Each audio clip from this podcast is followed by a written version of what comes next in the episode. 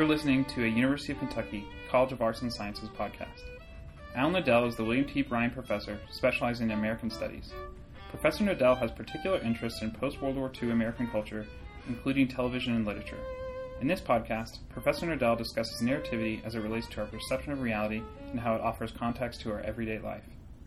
At the core of my work is, is the belief that everything we do is narrative. That is, um, you couldn't cross a street without constructing a narrative. Or you could, but you wouldn't be likely to live very long if you'd made that a normal practice. I mean, it's a pretty boring narrative. You're the hero of the story. You go from point A to point B successfully. Um, so it projects you through time. It has a conclusion. Uh, it gives a lot more attention to things that are moving than are standing still. It gives a lot more attention to things that are moving towards you than away from you. And, you know, or I hope so. I mean, this would be, you know, or it's an it's a tragic narrative where you get hit by a bus because you didn't do those things. You know, um, so almost everything we do, tying your shoe is a narrative. People with advanced Alzheimer's forget how to swallow they understand the individual seemed very far away. Uh, the brake seemed impossible to control.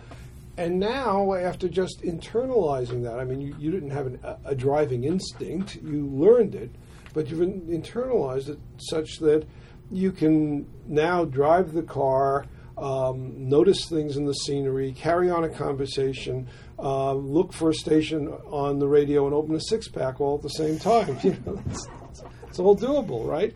Uh, it's become second nature. In other words, uh, to quote Roland Barthes, it's history passing for nature, being confused with nature. That's what I, I, I, that's the way I think we construct reality. So that at any given culture, at any given historical moment, um, certain narratives are so obvious we don't even have to uh, mention them, like you know, gravity, Earth is round.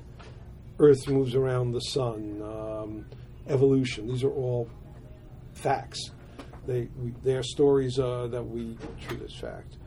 Um, and then there are others that are so absurd that we, you know, don't uh, even countenance them except as a joke. And, the, and then in the middle, there are a whole bunch that are in play. This could be the explanation, or that could be the explanation. I mentioned evolution in passing. For a lot of people, that is, educated people, it's taken for granted. For a lot of other people, it's, an, it's something that's either in play or it, it's considered too absurd to, to accept. That would be a subculture. But a culture is defined by the narratives it takes for granted, those it um, excludes and those that it debates or, or, or, allows as possibilities at any given historical moment. And that includes subcultures, and, and in a multicultural society, it, it's even harder to identify what narratives define that culture. We could even say American society is defined by people who take certain um, uh, narratives for granted and others who reject those narratives. That's part of our culture. And, and this is very fluid, it's not um, uh, static at all. It, nothing is more artificial than nature. Nothing. If you look at the history of the way that word is used, it is used to describe different activities or behaviors or assumptions just in, in Anglo American history, which is what I know something about, over the last 300 years. The child was naturally depraved, and then the child was naturally innocent. And the child was naturally nothing. The child was uh, classified in a certain way by a bunch of people who took those things for granted. So we are always attributing things to human nature or to some other kind of nature.